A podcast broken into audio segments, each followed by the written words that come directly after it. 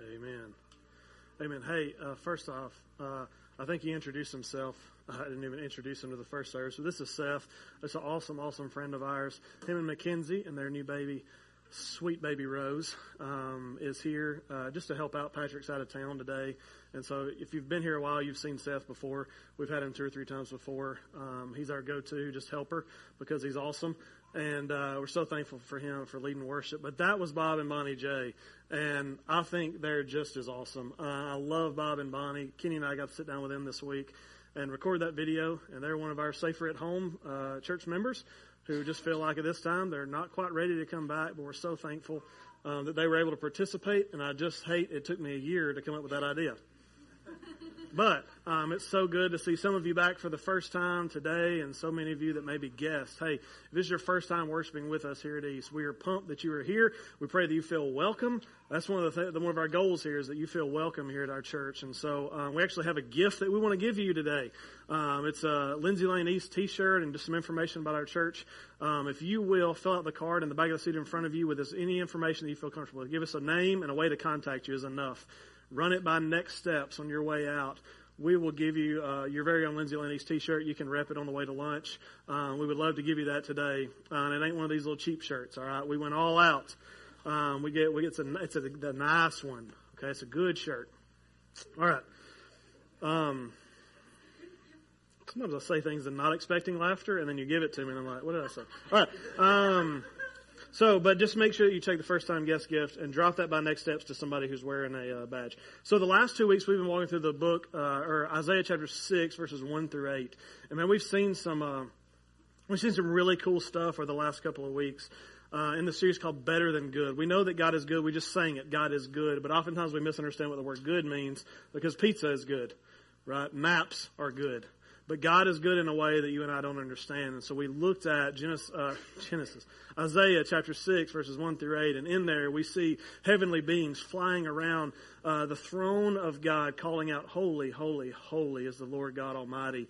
And uh, we, we talked about the very first week that holy means total, means set apart. And for them to say it three times means really, really, really set apart, totally unique and different, perfectly holy. And so in a way that we can't even grasp. And so, what we, really, what we've seen the last two weeks is that when we experience the presence of God, first off, we should be drawn to worship. Right? The seraphim that were around the throne, uh, the heavenly beings, they understood the holiness of God, and what did they do? They worshiped. So we need to worship God. We need to we need to recognize His holiness. But also, what we saw in Isaiah is that he was humbled right? Like he recognized the holiness of God and he was reminded of his own sinfulness. He didn't point a finger at the world around him. He didn't point a finger at Facebook or politics or whatever. He pointed a finger first at his own heart and said, I am ruined and a sinner in need of something. And what we saw last week is that God gave him that thing and he atoned for his sins by touching his lip with coal. And, uh, and it was really, really awesome. And I promise you, we're not passing coal around today. Um, we have a, a, Savior that that brings atonement for us that we're going to talk about. Um, but in the same way, you and I must pursue God's presence uh, with worship and with humility. Today, we're going to see the third response to God's holiness. Um, and that is just radical obedience. And uh, but we're going to see that in a different way that maybe you are expecting. So Bob and Bonnie have already read the scripture, so I'm going to pray, and then we're going to dive off into this sucker. Okay, let's pray. Father, we thank you, God, that uh, that you have not left us apart from your word. Uh, God, that you didn't leave us just to try to figure life out.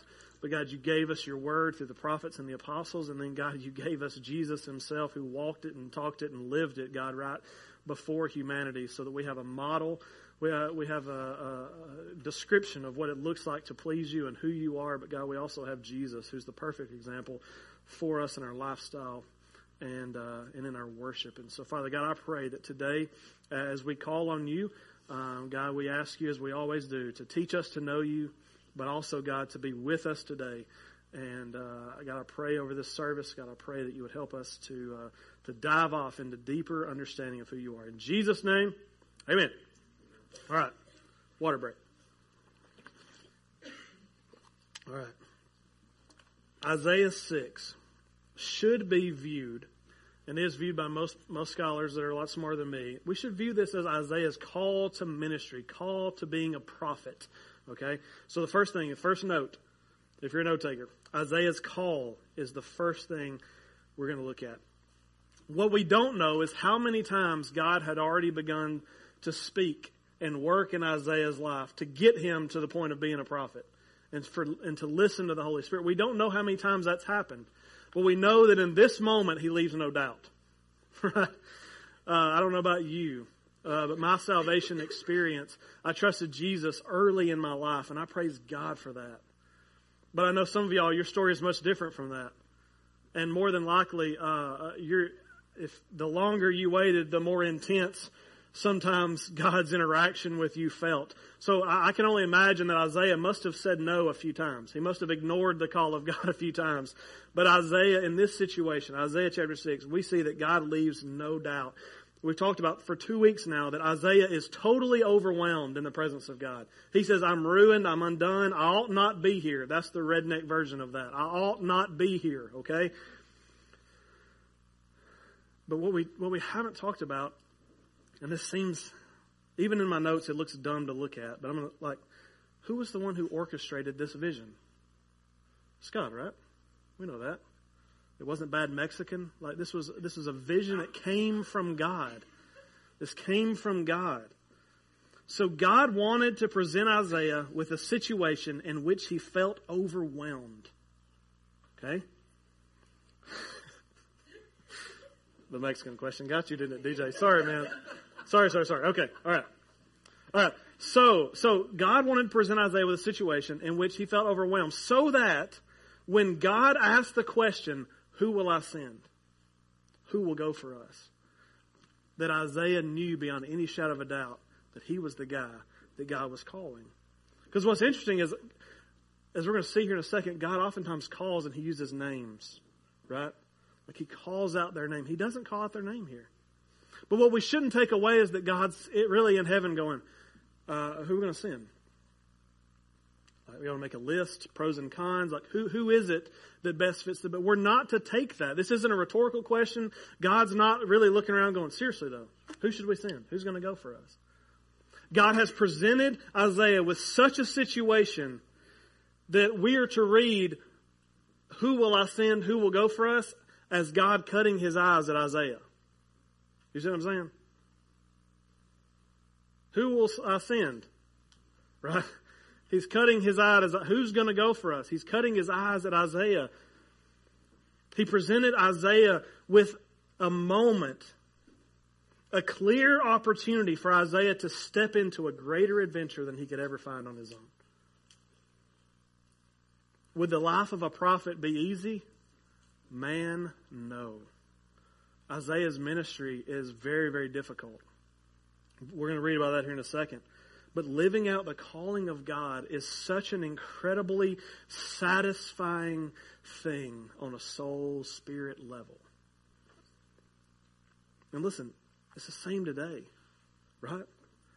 I know that God has called me, equipped me to serve Him in ministry in the local church. Does that mean it's easy? No, sometimes y'all are mean to me and other people. you know, sometimes things don't go, sometimes I, I have plans and they just don't work well. And then it makes you question whether I know what I'm doing. I don't, by the way. Right? Like all of this uh, pastoral ministry, I know it's what God's called me to do, but it's not necessarily easy. Sometimes I fall flat on my face, but even, listen, even in the worst times of 13 years of ministry in the church, God has proven himself faithful over and over and over again to me and my family. But here's what you need to know. I know you're sitting there and you think, okay, God called Isaiah to be a prophet, and you're talking about how he called you to preach. God didn't call me to nothing. I don't know how this applies to me. Well, uh, here's what you need to know about me. My primary calling is not as a pastor. You know that, right? God made me a dad. That's an awesome responsibility. But my primary responsibility, my primary calling is not as a dad, because God also made me a husband. First, He made me a husband before He made me a dad, and God called me to love that woman in the back back there with my whole heart and to lead her and to lead her to Christ, grow, That's not my greatest calling. More than pastoring, more than dad, more than husbandhood, God called me to be a minister of reconciliation. And that's just a believer. So if you're in here today and you've trusted in Jesus Christ, guess what God has called you to ministry? You don't get a pass. We're not going to pay you a dime, but we want you to serve. that was awkward. Um, but God has called all of us to be ministers. I want to show you 2 Corinthians 5, 18 through 20. Paul says this everything is from God who has reconciled us to himself through Christ and has given us the ministry of reconciliation to us, given us, all of us. That is, in Christ, God was reconciling the world to himself, not counting their trespasses against them. And he has committed the message of reconciliation to us, all of us. Therefore, we are ambassadors for Christ. Since God is making his appeal through us, we plead on Christ's behalf, be reconciled to God. What does that mean? It means that every single believer is not that different than a preacher and not that different than a prophet. You see, a, a preacher opens up God's word and explains it to y'all. A prophet took the uh, uh, listened to the spirit of God and spoke the word of God. You guys and me as believers, we get to take the word of God and the power of the Holy Spirit and speak it into people. It's really not that different than what God has been calling men and women to do throughout the ages as prophets. It is the calling of every Christian to be a reconciler, a, a minister of reconciliation, and we have one message. It's our job to plead on behalf of Christ to others. He says it there be reconciled to God. Please. Like to plead with people, be reconciled to God. When we are in this calling, just like Isaiah, we will experience a, an adventure greater than anything you and I can find on our own. Though God didn't call Isaiah by name, it is obvious from the passage that God was calling Isaiah to live a new lifestyle, to live a new way as a prophet. And my question to you so you're being obedient to what God has already called you to do? Or are you waiting on something? Are you waiting on something else? God, tell me what you want me to do. God has already called you. Be obedient. When Isaiah hears the call of God, he actually responds, which is always a good thing. It's the second thing we see Isaiah's response. So God asks this leading question Who will I send? Who will go for us? Cutting his eyes at Isaiah. And Isaiah responds in a way that seems kind of formal and not very eye catchy. Okay? Um, it depends on your Bible translation. It either says, Here I am or Here, am I. Okay? Um, but it, it's, it's very like, I don't call to my child and say, Elsie Joe, and she says, Here I am, Father. That's weird, right? Like she doesn't do that, and and it's it sounds. But listen to this: it can be easy to see it and go, "What what is the deal with that?" But if we look at those words through the lens of the whole Bible, what we find is that those words are used an awful lot in the Bible. Here I am, or here am I. But they're only used six times by humans speaking to God six times. And what I found as I started studying through those, I, I, I thought, okay, that's pretty cool. I found, I, I thought about that, and I, so I started studying the Bible, and I thought, is this going to be anything worth bringing? And I laid out all six of those moments. And what I found is that some of the heaviest moments in the Bible, some of the most earth shattering, uh, history altering moments in the Bible occur when a person says, Here I am. I want to show them to you today. Okay, we're going to move through the whole Bible, so glad you came. Genesis 22 is the first one. Um, before Genesis 22, God uh, called a man named Abraham uh, to leave his family and to go to a land of promise. He was going to make him a big family, give him a, a piece of property uh, that his family was going to grow on, and he was going to use him to be a special blessing to all the nations. And he makes a special. Uh, he, he, the problem is he ain't got no kids. He's old at this point and he doesn't have any children. And so, uh, but God promises you're going to bear a child. You with your wife, you're both old, but you will bear a child. And though, though there are a few moments of lacking faith and doing some goofy things, God fulfills this. and they finally conceive and they have a son and they call his name Isaac, which means laughter. Because if you were a hundred and had a baby, you'd laugh too or cry. Because they had waited 25 years to have this baby. 25 years to have this baby of promise. God had told them, You're going to have a big family, and from your family, I'm going to bless all the nations. So their one child is finally born. And then we read this in Genesis 22, verse 1.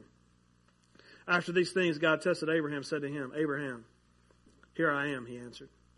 Take note of that. Take your son, your only son Isaac, whom you love. Go to the land of Moriah and offer him there as a burnt offering on one of the mountains I will tell you about. Like, I don't know Hebrew. Like, I can't speak it. But, like, there's nothing hidden in the Hebrew there.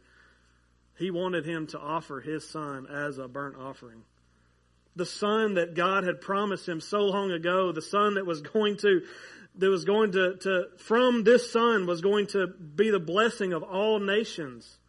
We know that from this son was going to be Jesus. We know that with a New Testament look.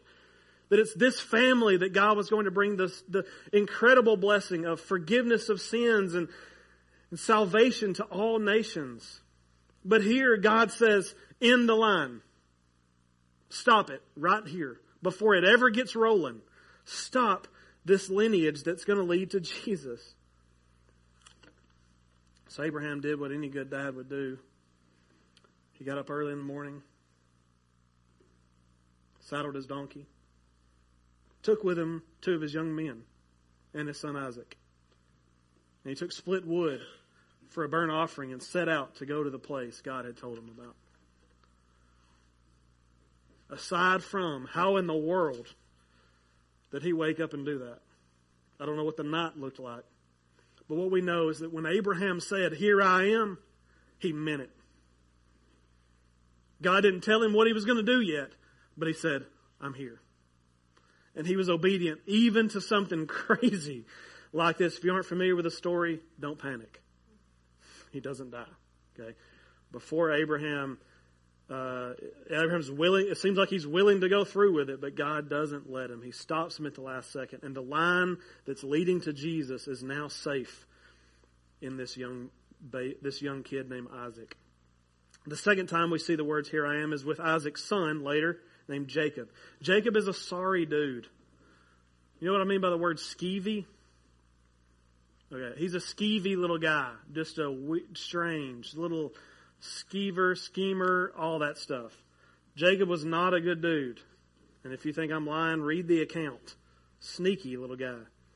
But it's through his family that God wants to continue to bless. He winds up marrying two of his uncle's daughters. So not his sisters, his uncle's daughters, which is right in the sweet spot, right? Right in the sweet spot. Not too distant, not too close. Right in the sweet spot. Uh, but he married two of them, which was definitely not a good thing. Um, he stays with their family for a while, but as a means, listen to this, as a means to get back to the land of promise, God speaks to Jacob in a dream. He speaks to him in a dream. And then Jacob is retelling the dream later. Uh, Genesis 31, verse 11. In that dream, Jacob says, The angel of God said to me, Jacob! And I said, Here I am. This dream provides Jacob with a plan that's going to actually help him get enough livestock so that he can lead his family back home and do well in Canaan. And so, again, preserving the line that's going to lead to Jesus.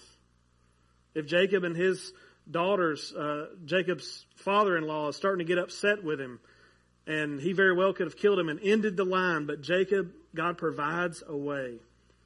Jacob said, Here I am.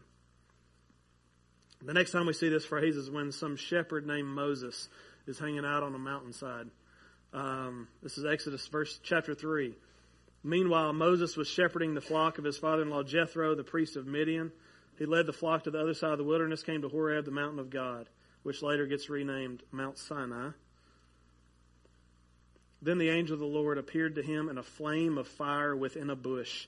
As Moses looked, he saw that the bush was on fire, but it did not consume. So Moses thought, I should go check that out. Why isn't the bush burning up? He's inquisitive. Call, uh, I skipped one, sorry. uh, when the Lord saw that he had gone over to look, God called out to him from the bush, Moses, Moses. And what did Moses say? Here I am. It's here on this mountain that Moses would later come and receive the law of God on Mount Sinai. But here, God is calling Moses to go back to Egypt where his life is on the line. He's already a wanted man.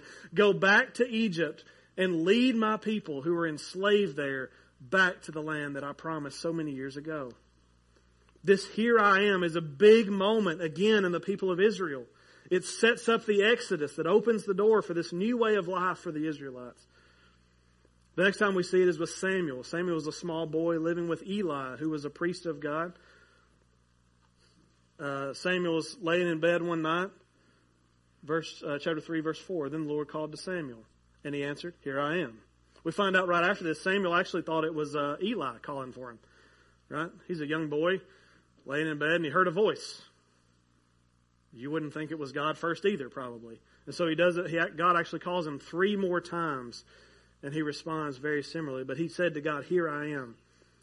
Though we don't see Samuel doing anything much as a child, what we find out is he doesn't grow up to be a priest. He grows up to be a judge over all the people of Israel. He's the last judge, and what he does is he anoints the head of a young shepherd boy named David. And David would become the prototype for all the kings going forward, and he would become the forerunner for Jesus Christ himself.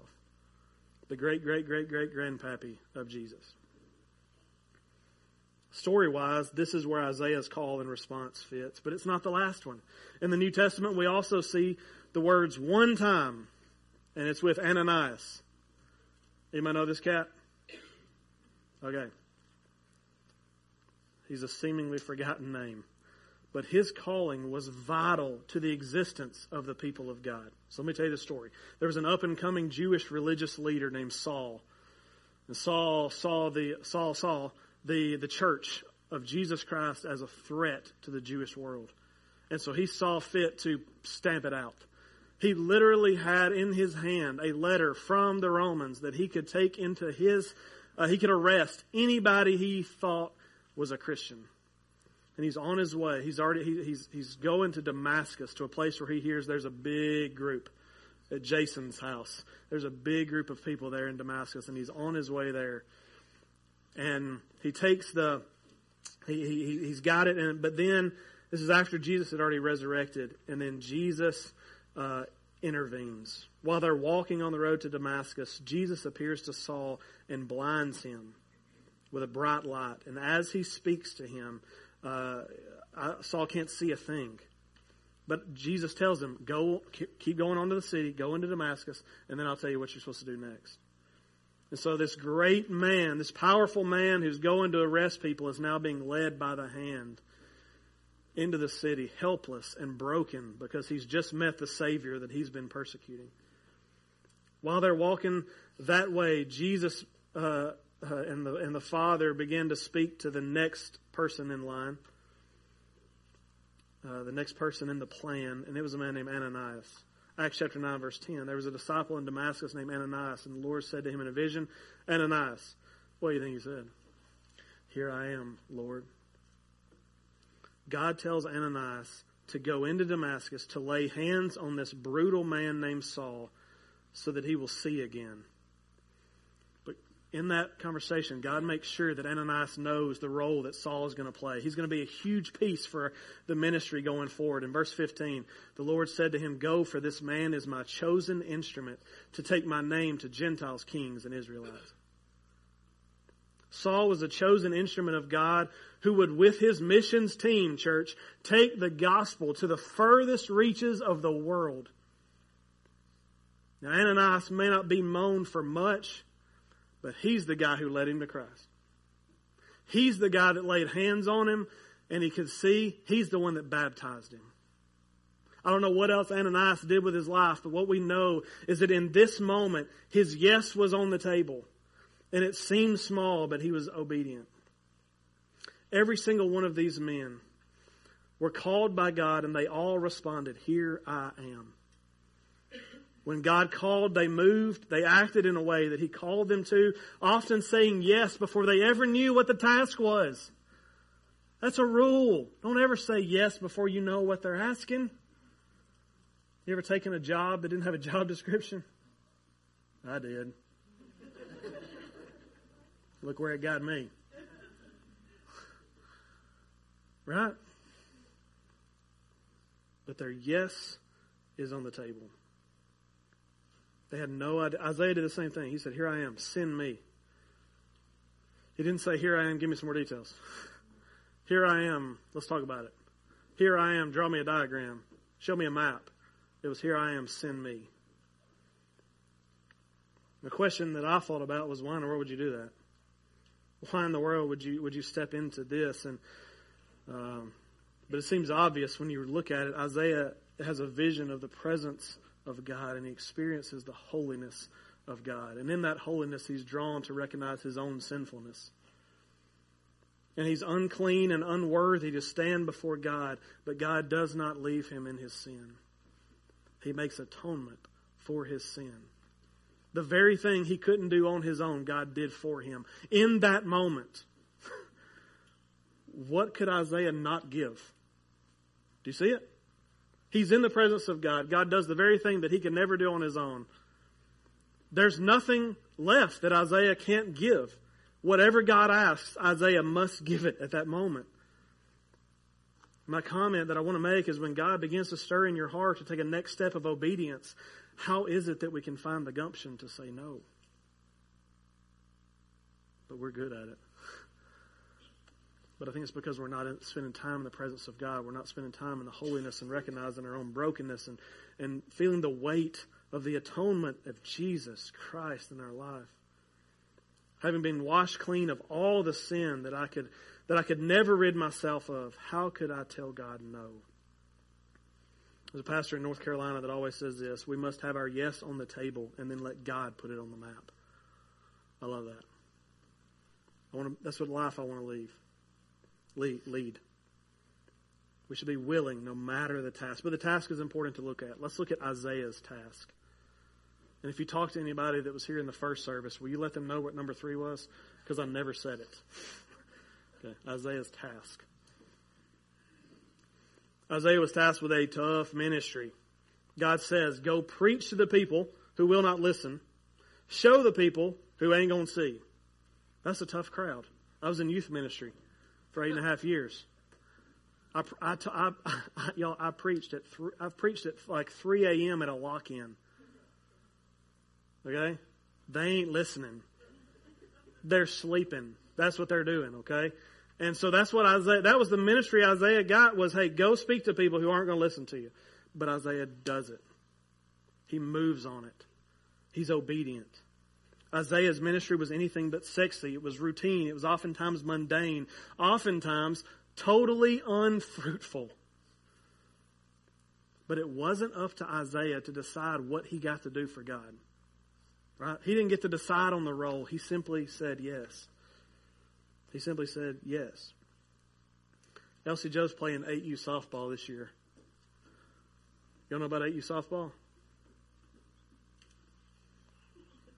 It's tough. It's better than 6U softball. Can still be tough. Um, this is Joe's second year, if you count last year, which was kind of a weird year. Uh, this is her second year to play, and she's getting so much better across the board. But in all honesty, she's not ready for the infield. She wants to be shortstop, and I don't know why. Or why she got shortstop in her mind, but she wants to be shortstop. And so much so that's what she was talking about all the time shortstop, shortstop, shortstop. I said, baby, you're not shortstop. Maybe one day. Right now, you're left center. And if you're trying to play shortstop at left center, you're not going to do it. What you need to do is be the best left center. And then, maybe, we can play shortstop one day. You see, you and I, we need to listen. Elsie Joe needs to say, we need to hear the same thing Elsie Joe did. Listen to the coach, right? Your job is to play where you're most needed. You're part of a team. This is not an individual calling that we have. It's a corporate calling to do this together. Focus on being a good outfielder. That's where you are now. That's what's right in front of you. Do that good job. If you don't do a good job at that, why in the world would the coach ever trust with you some, trust you with something you view as greater? That's what God hit me with this week. If Isaiah wasn't willing to preach to people that wouldn't even listen, why would God allow him a, a, a, a section in our Bible And I know that's a hokey analogy, but it's absolutely true. So many people I've encountered in ministry want to do the biggest things in the world for God. And I get it. I do too, y'all. I dream of our church. I have dreams of our church doing, seeing God do crazy things here, reaching hundreds of people. I can see four or five or ten years down the road. And I like to think that big things are in store, but at the end of the day, our focus must be here, right? Here and now. What are we doing with the influence God has given us now? My question to you, what are you doing with the influence that God has given you now? Or are you just waiting for something else?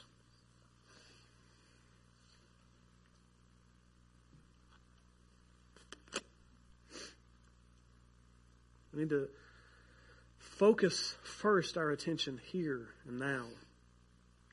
Isaiah is not the only example I can give here. Think back to Ananias. Now, I'd ask this, and some of y'all would lie. But I know for the truth, some of y'all had never heard of Ananias before I told you that story. I'm not going to ask for hands. I know it. Because that's the only time we see him. We see another Ananias, but that ain't the same guy. But Ananias wasn't sent by God to travel the known world and plant church after church after church. He was sent down the road to proclaim the gospel to a guy who couldn't see. But that guy was called by God to travel the known world and plant church after church after church.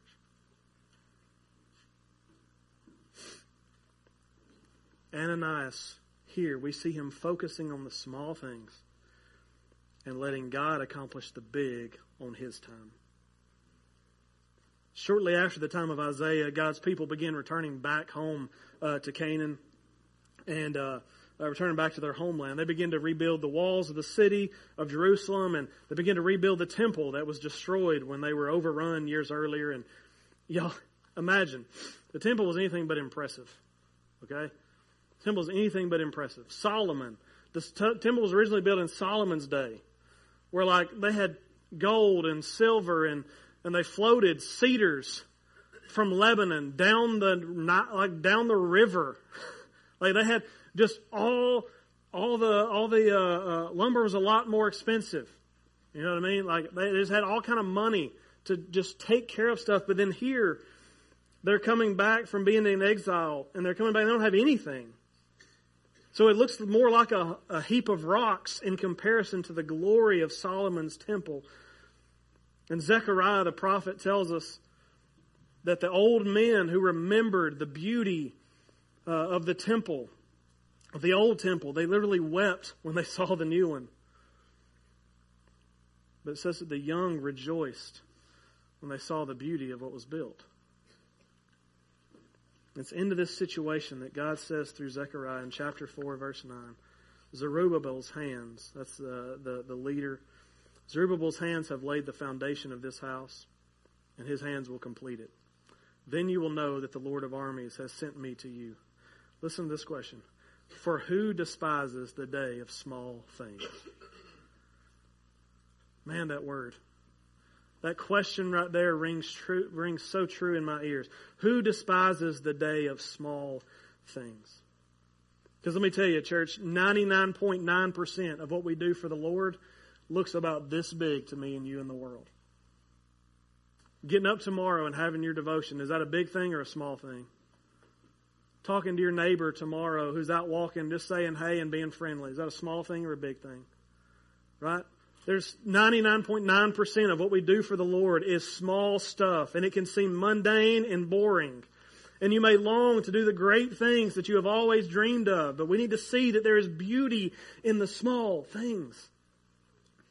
And we need to rejoice in the small things. Y'all, I praise God that Isaiah was so stubborn that he kept preaching and preaching and preaching, even though nobody wanted to listen.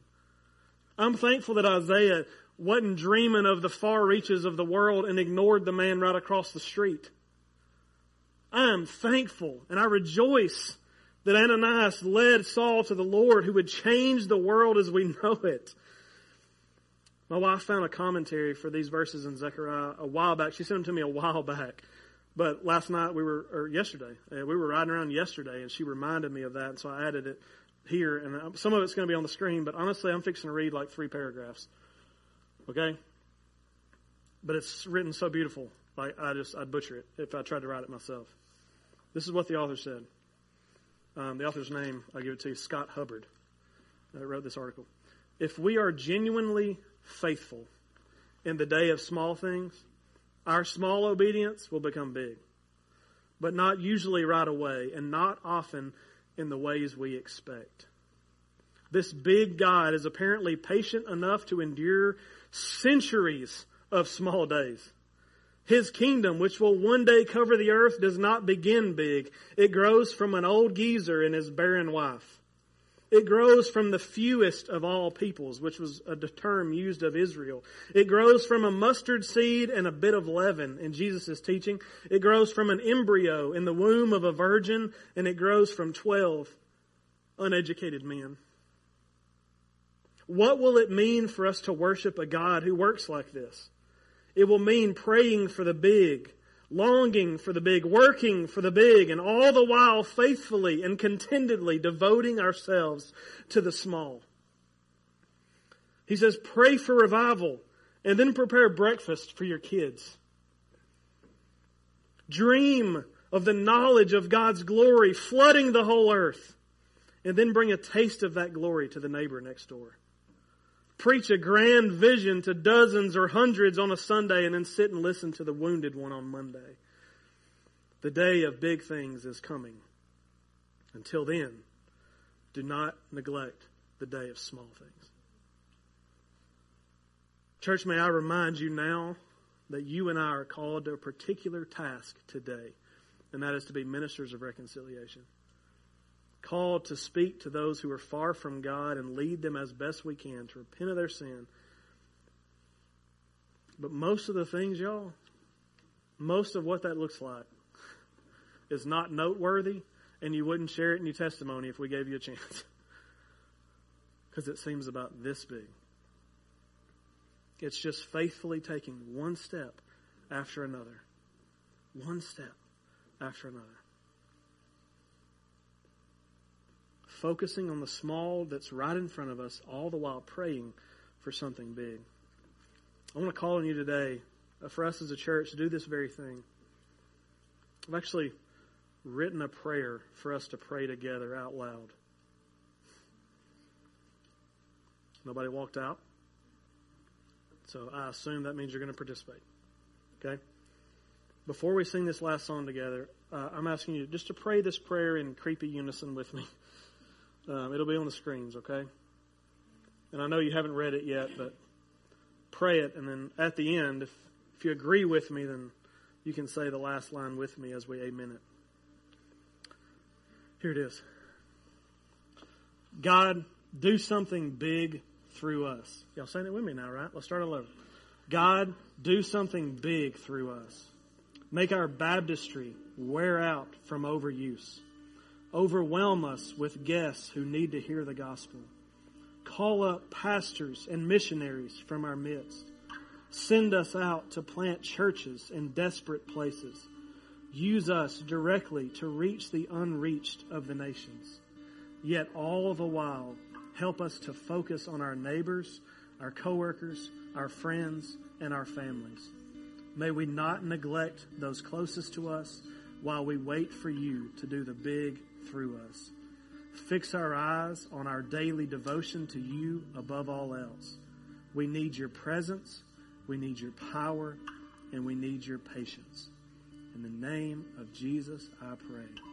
Amen. Church, I don't know how God may have used this message today. But as always, we want to give you an opportunity to respond. I'm going to be down front or on the front row. I'm going to be up here somewhere.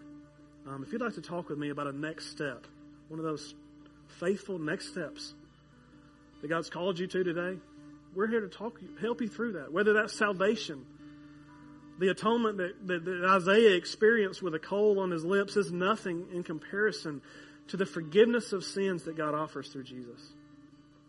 We would love to talk with you about that. If you've never followed God in baptism, followed Jesus in baptism, been faithful to that, we would love to help you take that next step. All we got to do is fill it up.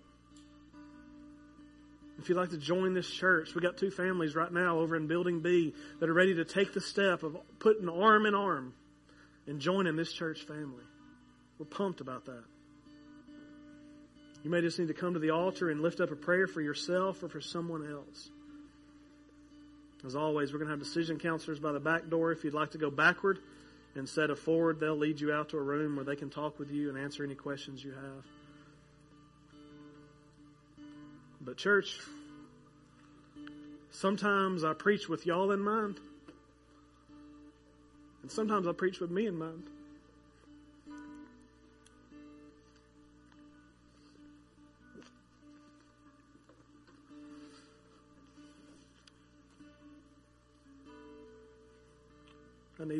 Reminder today. Let's pray. And then you can respond however God leads.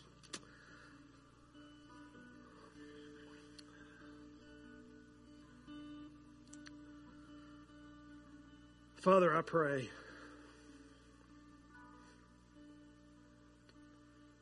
God, that as you have done so many times throughout human history, God, you've used broken vessels uh, to do incredible things. And God, so often our heart and our mind, God can be so focused on doing big things, seeing you do incredible, awesome things, and, and getting to see our name next to it or our church's name or whatever it is, God, for everybody in this room. But I'm thankful for the reminder that you're much more a God of small things than you are big things. Because, God, what you need us to be is worshipful, humble, and radically obedient. And we come to you that way, God. We just might get to see you do something big on your time. Father, I pray for us as a church, God, and I pray for the pastor of this church, God, more than any. God, that you'd help us all to focus on our, our just day to day. God, putting one foot in front of the other. God, taking the next step, the next step, the next step. No matter how unsexy it feels, how mundane it feels. God, help us today to be obedient to what we've read, what we've seen in your word. God, use us in the small. And God, we ask you sometime in the future, God, to use us in the big. We love you, God, and we thank you for what you've done in us and through us. God, be with this time of response and help us all to be obedient to what you've laid on our hearts. In Jesus' name, amen.